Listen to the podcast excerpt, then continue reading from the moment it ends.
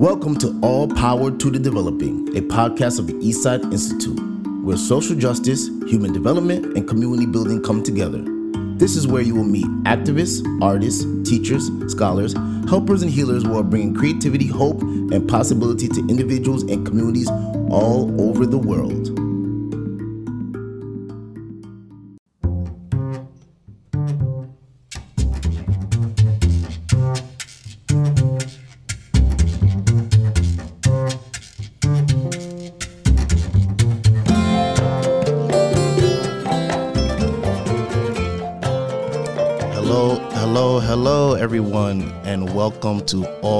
Power to the Developing. I'm your host, Desiree Wandan, and today I'm here with a very, very special guest who is with us all the way from Florianopolis, Santa Catarina, Brazil. I'm here with therapist Bruno Lenzi. How are you doing, Bruno? Hi, Des. Very good. Awesome to be here. Thank you for the invitation. Yes, yes. Well, you're a very, very history person and you work with a great organization in Brazil so we're so excited to have you here and learn a lot about your journey. Um, before we go into that and the, the, the audience gets to learn about your organization, I want to focus a little bit about you. You have a very storied kind of history, and this is kind of in your family. Where does being a therapist start for you? Maybe in the womb, not metaphysically speaking, but my mother was pregnant of me when she was doing her uh, training in family and marriage uh, therapist. So just as she was being trained, uh, herself and her colleagues opened the institute that first trained their team. So they they were an associate association that uh, uh, called for teachers to train in the family and marriage therapy just after her training, she um, g- uh, got elected as director of this institute. This was 1987, the year when I was uh, born. Since then, she's training therapists uh, for this like maybe 25 years. And I was uh, being raised in this community, uh, getting to know the therapists, being playing around as a kid and when I got age to to choose for my professional life and graduation, I I thought with myself, I, I really like talking to mom. I really liked talking to mom's friends and listening and imagining their adventures in therapy and the the tense and the chill moments, the laughs and the tears. So I I was convinced that I, I would like to do psychology as my my graduation. I talked to her about it, and she was like hesitant and a little bit surprised. It's like you're gonna do psychology? It's not easy, my son. Uh, you're gonna have to work hard. I I cannot do anything for you. You have to merit your own uh, uh, quality and clients. It's not something that just being my son will uh, open any any doors for you. And i said no i know i don't i don't want it to be easy. I want it to to be felt. Oh. and i then started studying psychology got got graduated. And then 2012 after my graduation mom said okay you're graduated. I, I was studying uh, family therapy also. And she said you have to go abroad and bring something new to Brazil. You, you have to go abroad and study with the fountain, the state of the art practice. And with my university teacher, we selected Houston, Texas, to study under Harlene Anderson's uh, collaborative and dialogical therapy. I spent a few weeks over there, but in an intensive uh, immersion in their institute and practices. I had clients, I had board meetings because I was coming back to be director and council member of our nonprofit. I, I got into everything that the Houston Galveston Institute had to offer. Mm. I came back with that uh, knowledge and experience to start teaching and, and to develop. To, to, to, take it back a little bit, you said that in your youth or throughout the years of you growing up and, and being in that environment, you really enjoyed the process of speaking to others, listening to others, listening to your mother, um, seeing your mother speak to people. What what do you think it was about that that you took to in such a young age? I think it was the connection, the intimacy, the vulnerability. I, I do remember two episodes. One, and it must have been like a synthesis of many episodes. In the lunching table, we were having lunch, and mom was telling us about her feelings after seeing a client and uh, what she was thinking and the reflections she took with her after being with uh, clients and i was like oh my god that's that's really uh, uh improving and transformational and developmental to to be with someone between quotes to help that one person. But getting out of that encounter being helped yourself being transformed yourself uh, mutually transform a mutually trans- transforming uh, practice. And the second episode was when i was like playing around the institute and the client uh, missed the, the session. And uh, her students had to have a client because it was practice day and i was invited to have a, a role played conversation with my mom's students and i was like oh okay sure and I went there and I like started opening myself about myself, about family, about issues, about my my life preoccupations as a young teenager, and it was very intense. And and I cried, and the therapist cried. The therapist was a little shocked, like, "Oh my God, this is getting too real." and we were all like all talking, and we developed that moment of uh, uh, dialogue, yeah. real and intimate dialogue those mm-hmm. seem like very, you know, very open and very, you know, genuine and special moments. Is that something on a, a mental health level that is common in Brazil for people to to share it or give in that way, or was that something very unique in your experience growing up? Mm. I think Brazil is has a culture of openness to intimacy, to, to vulnerability, yes. Although it is something very particular to our family, as as I see other families, that we have like symmetrical dialogue since the beginning. Uh, mom was already very uh, uh, into the study of uh, children development and ZPD, zone of proximal uh, development, and I do believe that it was like uh, it's not it wasn't at all uh, methodological, but it was something that came from the body. It was an embodied practice that mom has still have in her daily life to connect with people, to be interested, and to be open to vulnerability. Yeah, that's different from. Yeah what we are used to see. wow, thank you.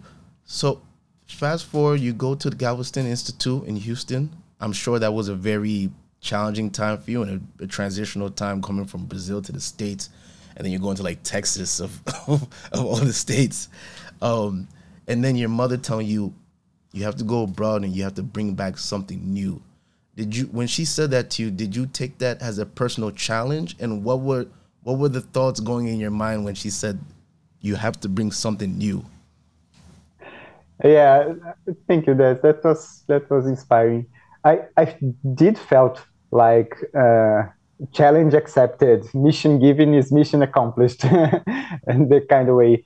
Um, but I felt that responsibility of using my privilege to to do something different. Mom is already was already tied to the work here in Brazil. I, I didn't have clients at the time.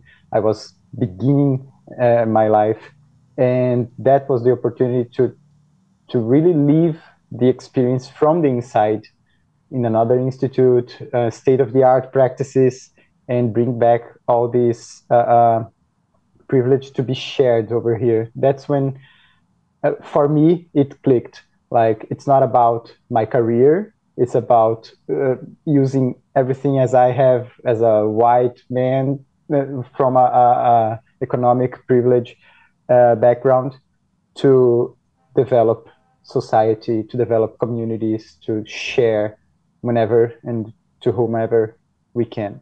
Yeah. And and i'm curious too i know sometimes when we want to bring something new or we want to do something new, we kind of have an idea in our mind compared to how it actually happens, how it actually naturally happens or occurs. What was that for you? I'm sure you had some ideas in your mind uh, based on what you learned over there in Texas Galveston about what you were going to bring back to Brazil, what you were going to do in Brazil. Did it manifest the same in, in real life that it did in your mind, the ideas? Oh no, I was young, naive, and immature, uh, and I thought I was going to be taught a lot. But what I got was a lot of relationships and a lot of questions and a lot of curiosity and interest and interest, and that was very transforming. And I was like, I remember uh, an episode that I was like, writing down everything that Harlene was was talking about, and she was like, "Oh, Bruno, I'm really curious to to hear about what you're writing down, what's catching your interest." And I was like, "Oh no, no, I, I just interested to to listening and to to getting everything you can there. No, no, but I, I insist. I, I I am really curious to know what is getting into words over there." And I was like, "Oh, that's that's strange. Is she's interested in me, not not the other way around. I mean, I was interested, but she made sure I had voice, and that was the another moment of clicking. That okay, th- that's about it. It's not about uh, content learning, but about relationship uh, investment and being there and being curious, being interested, and at the same time, of course, um, managing the whole group the whole lot of voices the the voices that have more uh, uh, easiness to come versus the voices that need more stimuli to be spoken. So that was a moment of, of transformation yes in houston. And coming back to brazil what was what was your your plan and what and how were things for you when you came back to brazil? Yeah when that was that was a turbulent uh, moment because we were already very uh, into uh, narrative practice over here and a little bit of collaborative approach as we talked about that time. And i brought the social constructionism uh, in weight to our community. It was really uh, performed in our daily lives but the language was alien at the time. And it was a moment of really uh, burning our heads together to get the language, to, to bring it from thought to body, bodily expressions and spontaneity.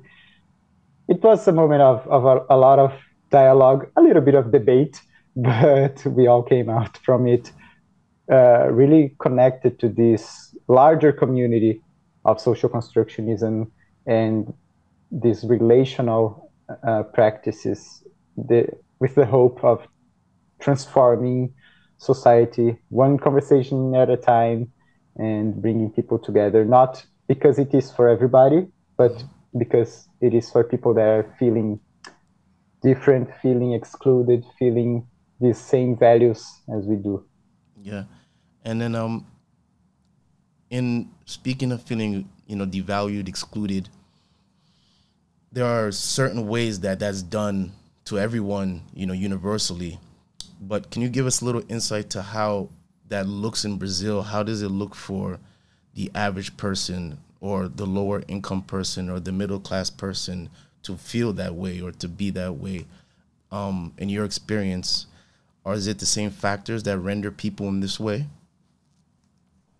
Yeah, I, I think maybe if I go to outside the, the question, you you bring me back this, please.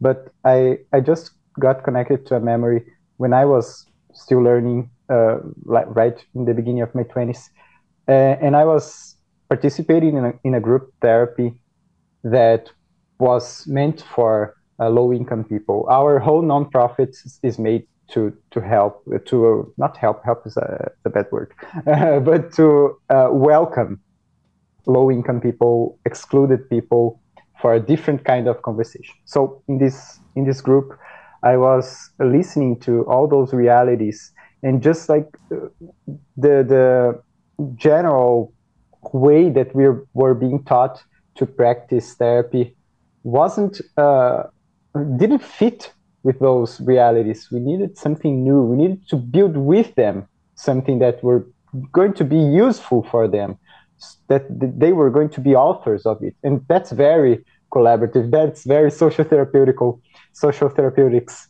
And and then I, I began to to listen closely to our clients and to, to bring their voices to the development of our uh, uh, language, of the way we all were building a community that trained therapists, that uh, offered therapy, individual, family, couple therapy, community and group therapy also. It's something that we we do listen a lot. That people are are like they have to be thankful for the little bit that they get yeah. in our uh, in our health system. And i mean our health system is is a lot more than we we get to to know that you guys have in the states right? We have a, a governmental health system that still works. Is being destroyed slowly little by little but it still works in the whole country. Um, but it's it's very precarious. Is that a word? Precarious. Yeah. Yeah yeah, yeah. yeah it's precarious very precarious. And people were like okay oh thank you so much for for this. And we were like okay but tell us how can we get that? No no you're all you're doing so much you're, you're perfect. And no no no no we, we insist be critical. We insist tell us how to be better.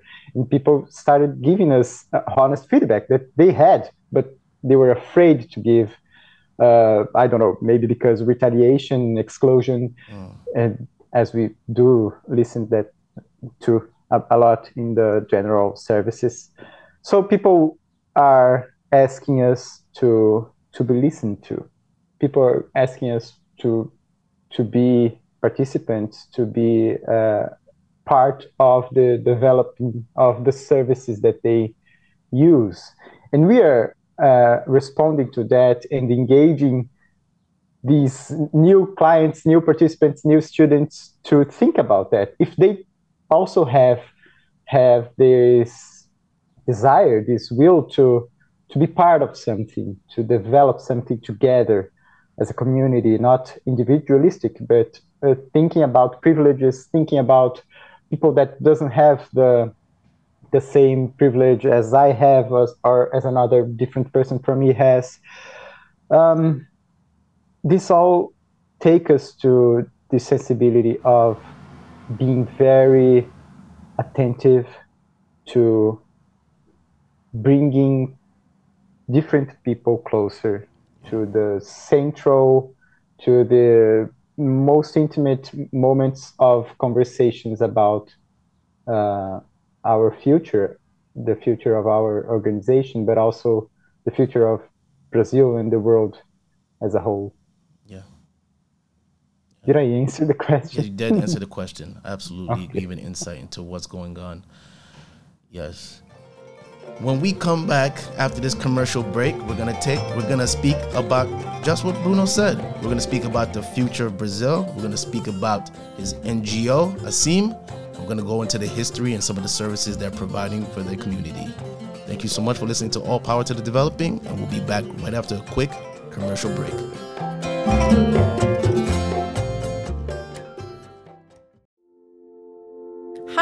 I'm Melissa Meyer, Associate Director of the East Side Institute. Welcome to All Power to the Developing. I hope you're enjoying today's conversation. In each episode, we introduce you to some amazing performance activists, play revolutionaries, and developmentalists from around the world who talk to us about their creative grassroots efforts to build a better world. If you like what you hear, please follow and share the series. You can find us on Amazon, Spotify, and Podbean. We'd love to hear your comments and ideas. Like everything at the Institute, the growth of All Power to the Developing depends upon the people who create it and benefit from it. We hope you're one of them. Thanks for your support, and now back to our conversation.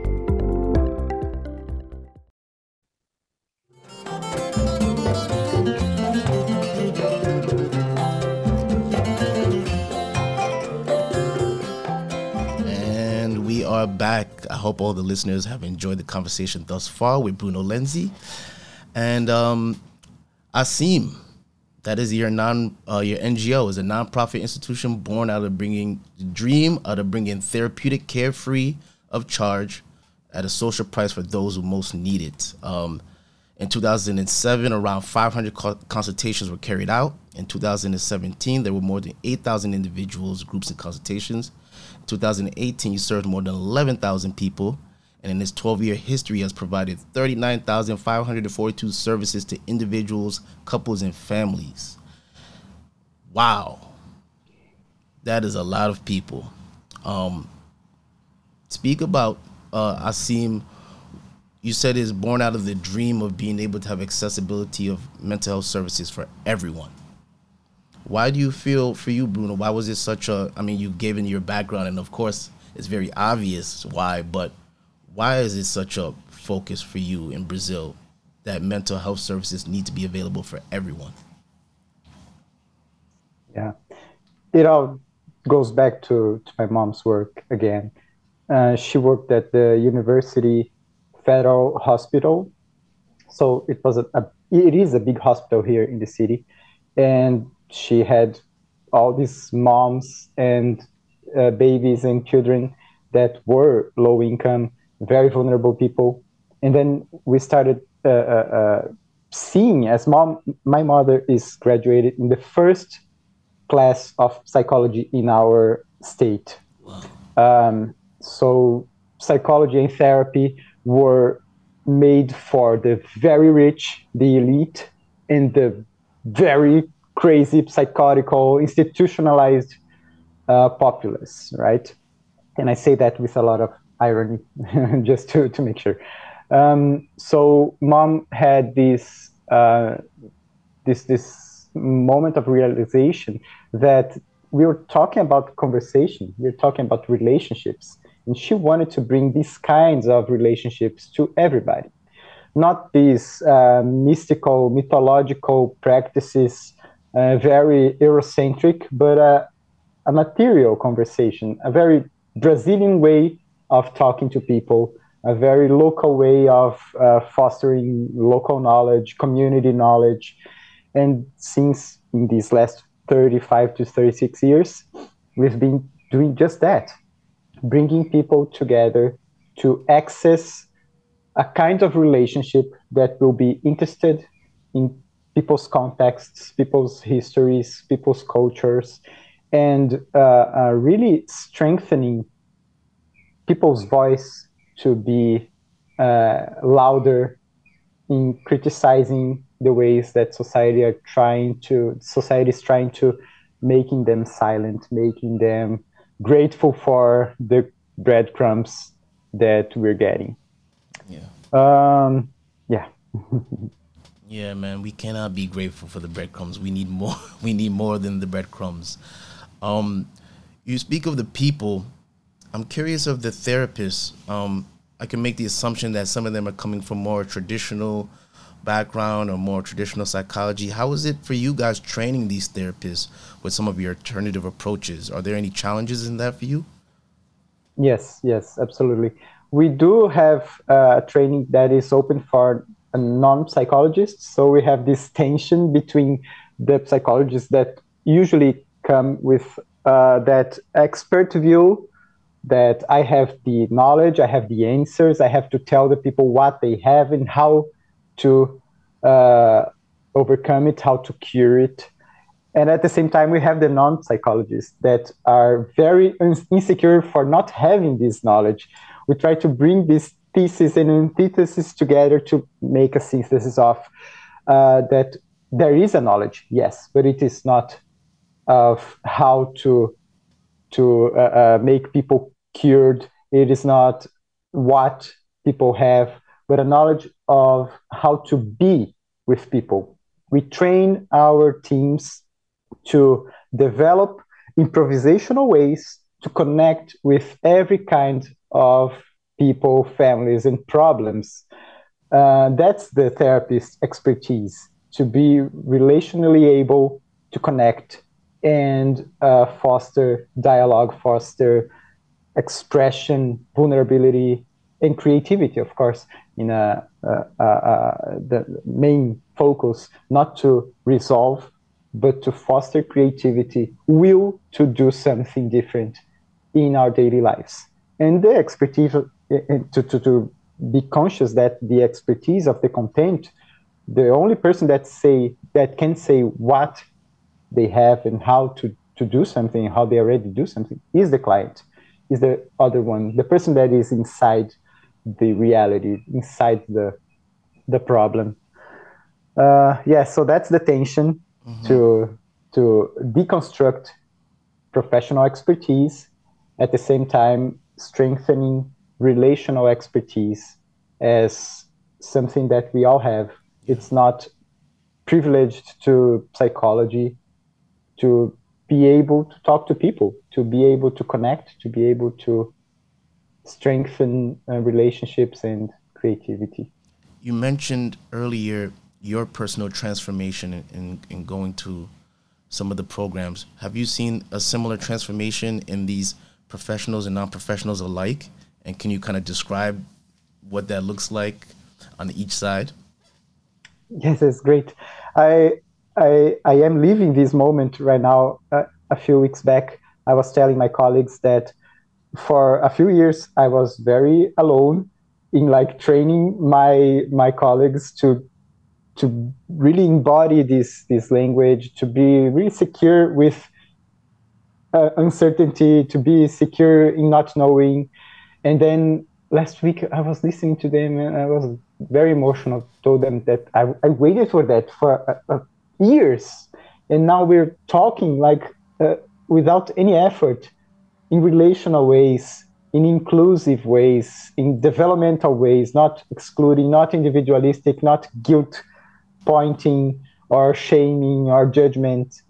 So it was a, a experiential moment uh, to be there. And that's my my most my main motivation today to to really bring this uh, the, the more engaged the the one the the one therapists not one but the several therapists that are really connected to us to give them more to to i don't know just to to bring them closer to give them more opportunities not that i have the power but i mean to, to be attentive for opportunities to share to i don't know really uh, trampoline these colleagues yeah, to this place that I that I got from a lot of privilege, of course.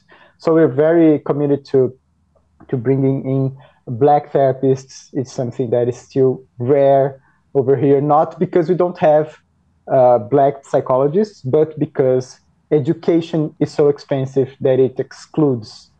Black people from being therapists and our education, our training is free. People just have to work with us. So yeah, they have to have a lot of free time, and it's it's attention that we are leaving. But we really want to bring LGBT people, uh, BIPOC, to our uh, community, so we can really deconstruct this white elite therapy, or even the the how do we say in English the the therapy that is made from charity charity was the word. Yeah. the charity therapy we we really have uh, sour taste in our mouth when we think and we see a lot of these institutes still going around that we're trying to criticize and subvert and do something different. Yeah. What um yeah thank you for sharing a lot because when you said that you said that you really want to catapult these people to get to a level of having that same transformation that you once had and and you want to give them that support to really go there with this and with these alternative ther- um, therapies. You said earlier you you use you want to train in in in creative and improvisational ways to build these. Can you give us some examples of, of creative and improvisational ways or what type of things you're doing or using, tools you're using for your work or in your colleagues are using for your work?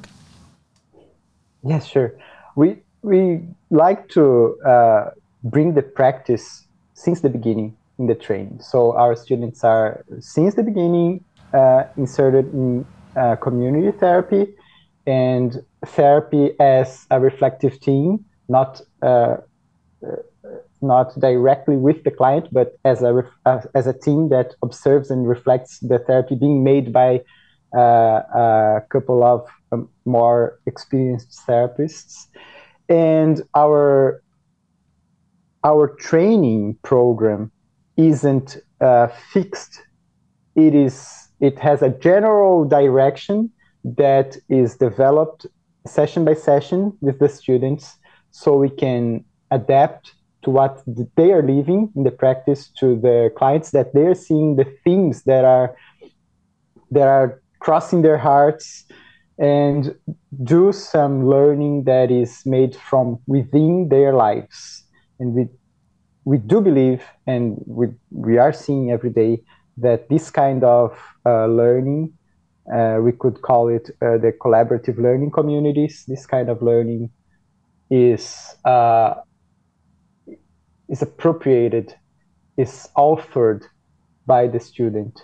And it's very similar to the transformation that we uh, we're fostering to happen with our clients. A transformation that is that comes from the testing the creative ideas that spontaneously come to mind in our daily lives and then reflect about them in the therapy room or in the classroom to to engage community language and uh, exercise expression, reflection, uh, listening to the responses, and then it's a dialectical process, dialectical and dialogical process of growing with growing with. It's not individualistic. Yeah, yeah. Brazil, Brazil is known as, you know, a place of, of, of a lot of energy, high spirit, high frequency. But in 2020, you know, the world went to a massive, massive, massive dilemma and uh, COVID. And one of those countries that was greatly affected was Brazil due to some political decisions that were made. What was your just take me there? How was it that time period for you? And be it all the things that were happening, what was your response? What was ASSIM's response? Collectively, your organization's response to you know the turmoil at that time? Yeah, it was March sixteenth, Friday, if I'm not mistaken. It was Friday, maybe sixteenth, seventeenth, or eighteenth. It was in the very early first uh, occurrences of COVID in Brazil that we already felt it. We cannot risk anyone. We cannot risk our clients. We cannot risk our secretary. We cannot risk our therapists we're going online fully fully online from this weekend from friday to, to monday and it happened like that we asked for our client we had a community therapy that day that we announced that we are going fully online and clients were like uh, shocked and they were like no no no please don't do that with us uh, it, it it's not it's not going to last. It's just, it's just a, a, flu, and people were very resistant for this moment. But we had to to make a at the moment a controversial decision, and risking uh, not seeing these clients again because we could not risk the the in-person contact anymore. Uh, so this was Friday. Monday we started uh, searching for tools like Zoom Meets and every other one to to train our therapists, especially older students that had difficulty, our low income students that didn't have internet access. We started getting in community meetings to to how to make make it possible. I I think it was like two weeks at most, and we were already like fully operational, and we think seeing that it was expanding like crazy the COVID, uh, we started a new program that it was a free single session we offered a free single session in, in, based free single session. It was not something from our minds, but in based, especially in Bloom et al. and uh, Bobel et al. Uh, uh, papers about a single session therapy to really have conversation with people that didn't have money to have uh, the, the individual therapy or were like living a moment that they just needed a connection. And we oh my god we had like thousands of single sessions that year. It was not something that we could sustain for a longer uh, period because it was very taxing on on our therapists also to have these many conversations with different people. So but that one year that we did it it was like revolutionary to to get to know people. We, we never had so many sessions as we had in that one year when a lot of institutes were stopping. We were exploding in numbers um, and in training. And then we, we were able to start training therapists that were not local because our training went fully online too. So we have now therapists from all over Brazil. And uh, it seems that we're very big, but we're not. My wife says that I get our project smaller than it really is, but it, I, I mean, it's, it's a family project. It's it's so many house rules, and we're just now getting the recognition, the international recognition um, uh, of what we're doing. But yes, that first year was like crazy stress, a lot of uh, uh conversation, we expanded the council of our nonprofit to have more voices, to think creatively, even if people were not uh, fully engaged in the language or a little immature, we risked bringing these people to to develop the nonprofit and maybe get mature while doing it. It was a very successful experience. Now we do it every time, all the time, and get a little more, a little less uh, conservative, not not with the full weight of this word, but a little more, even more uh, risk takers, even more uh, adventure driven to do something that would really uh, answer to the moment of calamity that we were living. Yeah. Yeah. Yeah. It was such a major transitional point, and when you said you know when you when you spoke about um you know things being in person and then kind of having to make that very quick call of bringing everything online it almost reminded me of the East Side Institute because that's almost what we did. Um, we had to make the quick call to bring everything online and it really opened up a lot for us. Speaking of the East Side Institute you had an opportunity to meet uh, lois holzman through being a part of the taos association. And um, how is how has that been for you to meet Lois Holzman and learn about her work? You're someone who has been working in your field for many years and and and traveling through many schools of thought and now you're encountering a woman who has been working in kind of a, a, a similar field of critiquing traditional psychology for many many many years and, and develop an approach how was it for you to to meet lois holzman and then how was it for you to learn about the East Side Institute's work, and has that impacted ASSIM's work and your your personal work? Yes, uh, and it it all started, of course, with the the fascist uh, government that was growing in Brazil.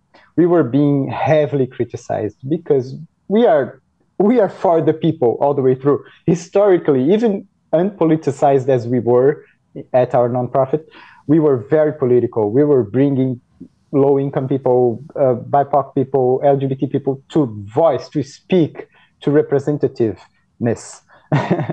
and then COVID, and then Bolsonaro, and we were, we started uh, uh, getting committed to it.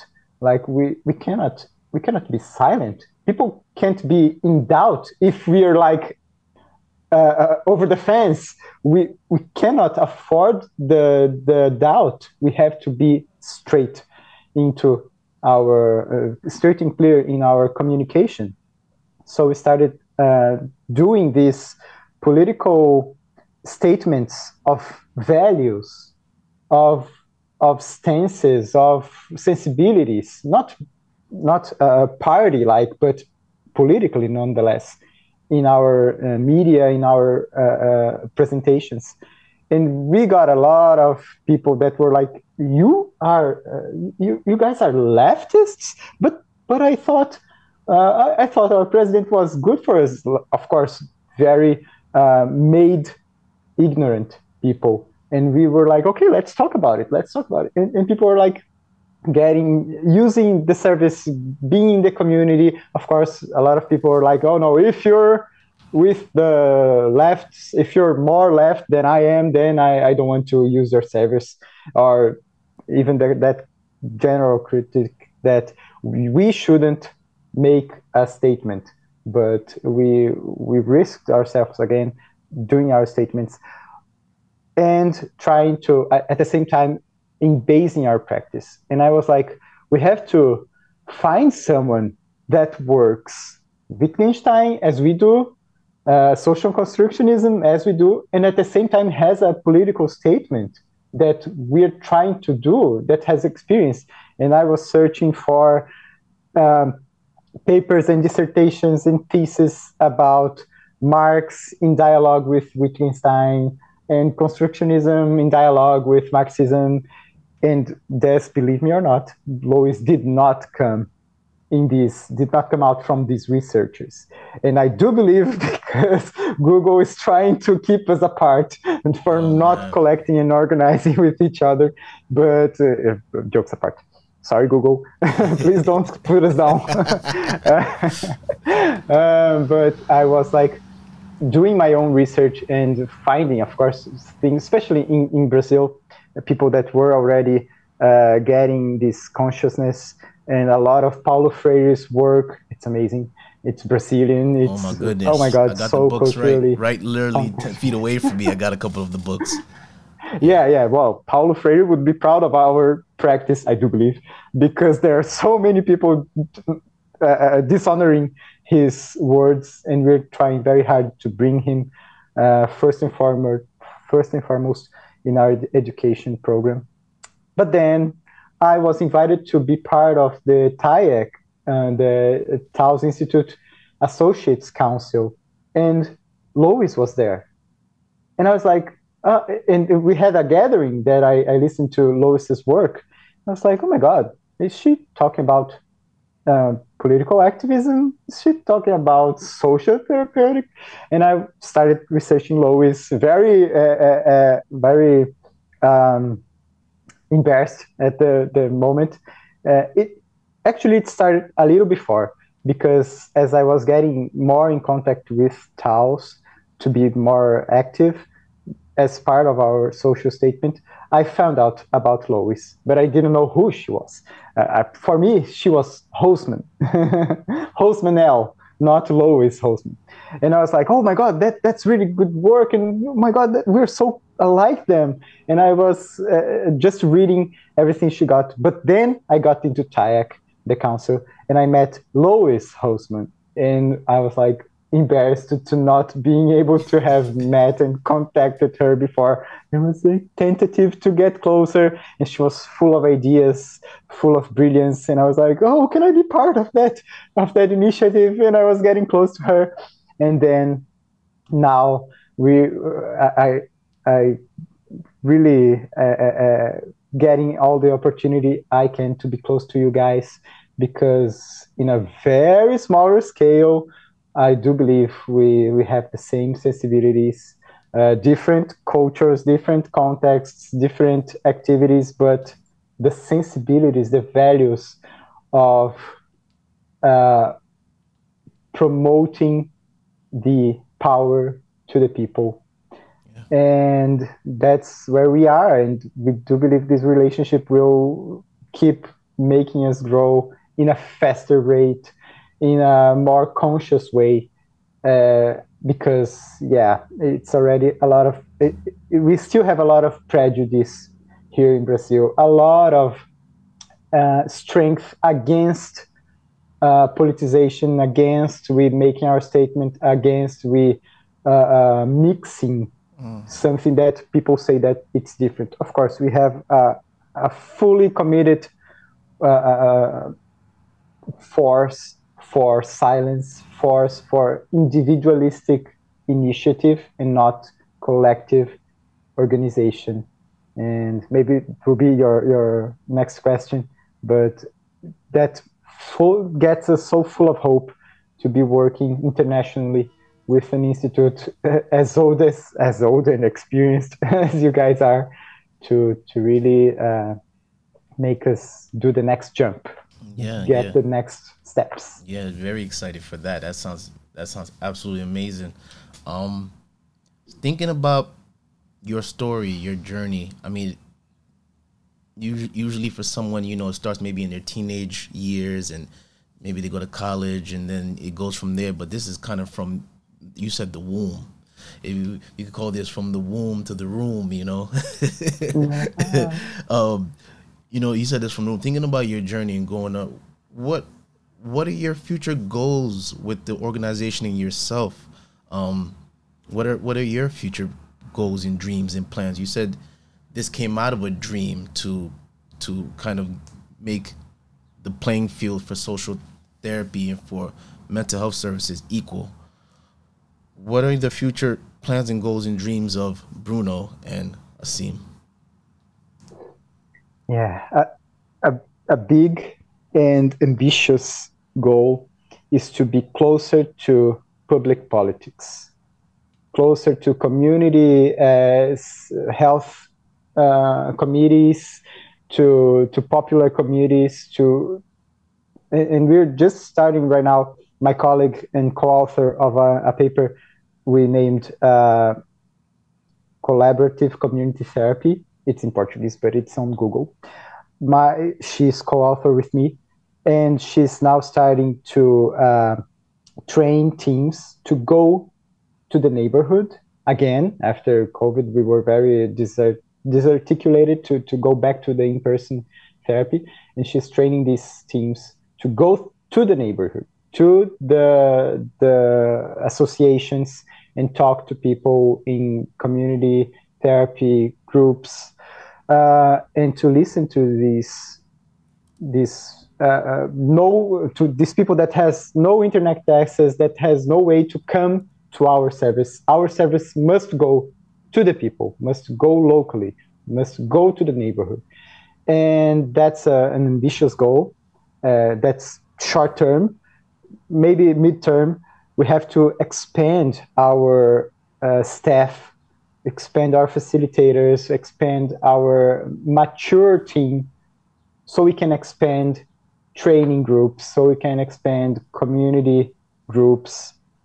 And then the long term goal is to go fully political and be part of not party political, but be part of law writing of uh, community. Uh, I don't know how to say it in English, but when the the polit the politic the politics comes to the to the community and the society to be active, to be vo vocal, we do have access to a reality that no one else does. These people that are coming to us, they do not find uh, therapy, quality therapy with health insurance because it's very precarious. They do not find it in their governmental uh, health system because it's too qual- qualitative and we are being uh, deconstructed every every day. But we're doing it as a community. We we know it's not meant to be an, an private initiative. We don't want to be uh, a, monopoly of therapy. We do need the government and the public services to listen to our reality and start learning from this community, not myself, not my colleagues, our clients, our therapists. These are the people that represent the majority in Brazil. And these are the people that need to be signing the laws and building the future of our country. Well said, well said. And I hope that it materializes and it will materialize because you guys have definitely been putting in the work for the last decade. Um, this is a question I want to kind of ask in kind of ending and, and phasing out. Thank you so much for being with us today on All Power to the Developing. How is it for you to go through all of these challenges? I always ask people, how do you build resiliency? How do you build resilience? How did you build your resiliency through all these challenges, through all these years, through all the political dilemmas, through all the financial dilemmas I can imagine? And also, you being the therapist, you're a human being in yourself. I'm sure there are some down days, up days, days where you're sad or some things may happen in your personal life. Who do you get to speak to about things going on with yourself? Thanks, Des. Very, very sensitive. And I, I was thinking about three groups of people that inspire me. My clients and students that are getting these conversations for the first time. Like a client that, oh, I've never been to a group therapy in the beginning, very embarrassed. And then at the end, talking about uh, him or herself and say that, oh, I love the group therapy. I'll, I will come back next uh, session. And people that are with our community therapy for months now, and they were like veterans. We like to call them veterans of the group therapy, and they were like helping the newcomers to to get to know this community. And soon we don't need a therapy, a therapist in this community because the, the clients that are, that are there for a longer time can do them can do it themselves can facilitate these kinds of conversations themselves that's the first group and my students of course that may they come in depth like oh my god i am a psychologist I'll, I'll have to pay for it for the rest of my life with all the money i can do i can get and i have no access to continue education and they have it here and, and they were like talking Bruno, uh, I, have never thought I would be able to to read this material. I never thought someone would uh, uh, give me the confidence to to have clients. And it's not about me, Bruno, because I, just listened to these testimonies. I, I am just one of the facilitators now, but they it's a reality that we must uh, make visible. These people do not have another place to to to be participant of, and we are committed to it.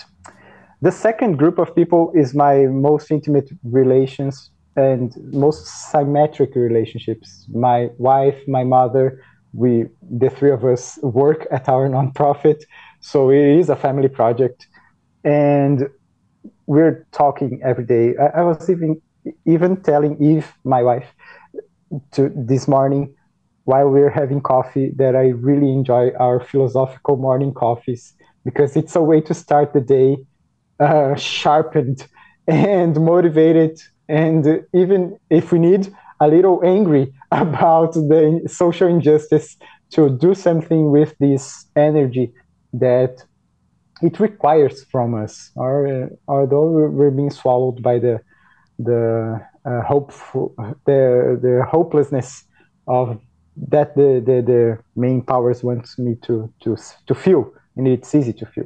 But the third group is being close to uh, my teachers, being close to Lois, being close to Harlene, being close to the East Side Institute, and seeing these people that are 20, 30, 40 years older than me with the same energy or even more energy and the success that you guys got in doing that, uh, even uh, in, in, in, ways that I I would never.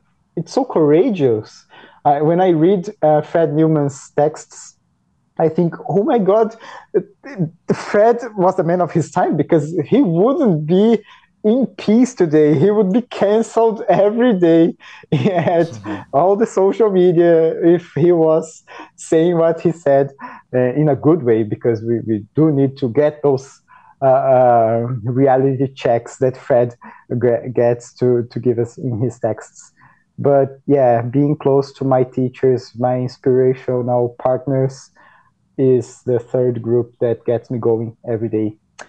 When the bad day gets to us, we have to to look around to the most intimate persons, intimate people that we have around us, and really ask, do our part, if possible, to ask for a moment of uh, listening, of expression, of uh, checking. And I, I said we, but I mean myself and my inner voices because everyone has his or her own way.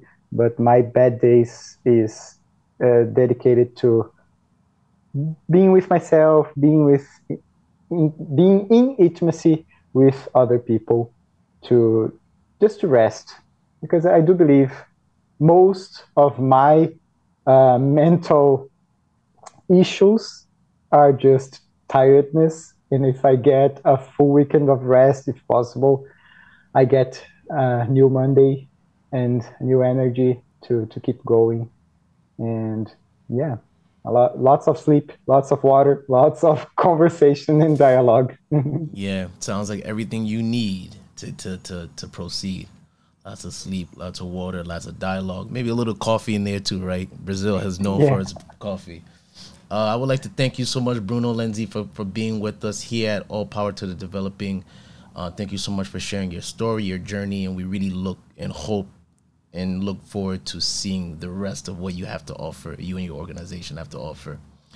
Um, if you would like to learn more about Bruno and his organization, you could go to assimsc.org.br. I'm going to spell that for you. That is A S S I M S C.org br for Brazil. And they are also on Instagram. Yes, Instagram. You know you're on Instagram too, looking at all those videos. And they're at, at A-S-S-I-M-S-C. ASSIM S-C. Um, Performing the World is right around the corner, ladies and gentlemen. Get your early bird tickets. Performing the World is going to be taking place from September 28th to Sunday, October 1st. You can find out more about Performing the World at performingtheworld.org. This is All Power to Developing, available on all major platforms. If you would like to write to us and let us know how you're feeling this episode, I know you're going to love this episode. You can write to us at podcast at eastsideinstitute.org. That is podcast at eastsideinstitute.org. Let us know what you love about the podcast, and we would love to read your response on the air. Again, my name is Desiree Wandan, the host of All Power to Developing. It was a pleasure building with you today, Bruno. Anything you want to say to our listeners? Thank you so much for this opportunity. I feel very honored. It will be a moment in my career to be part of this podcast. Thank you so much for being here with us today. And all power to the developing.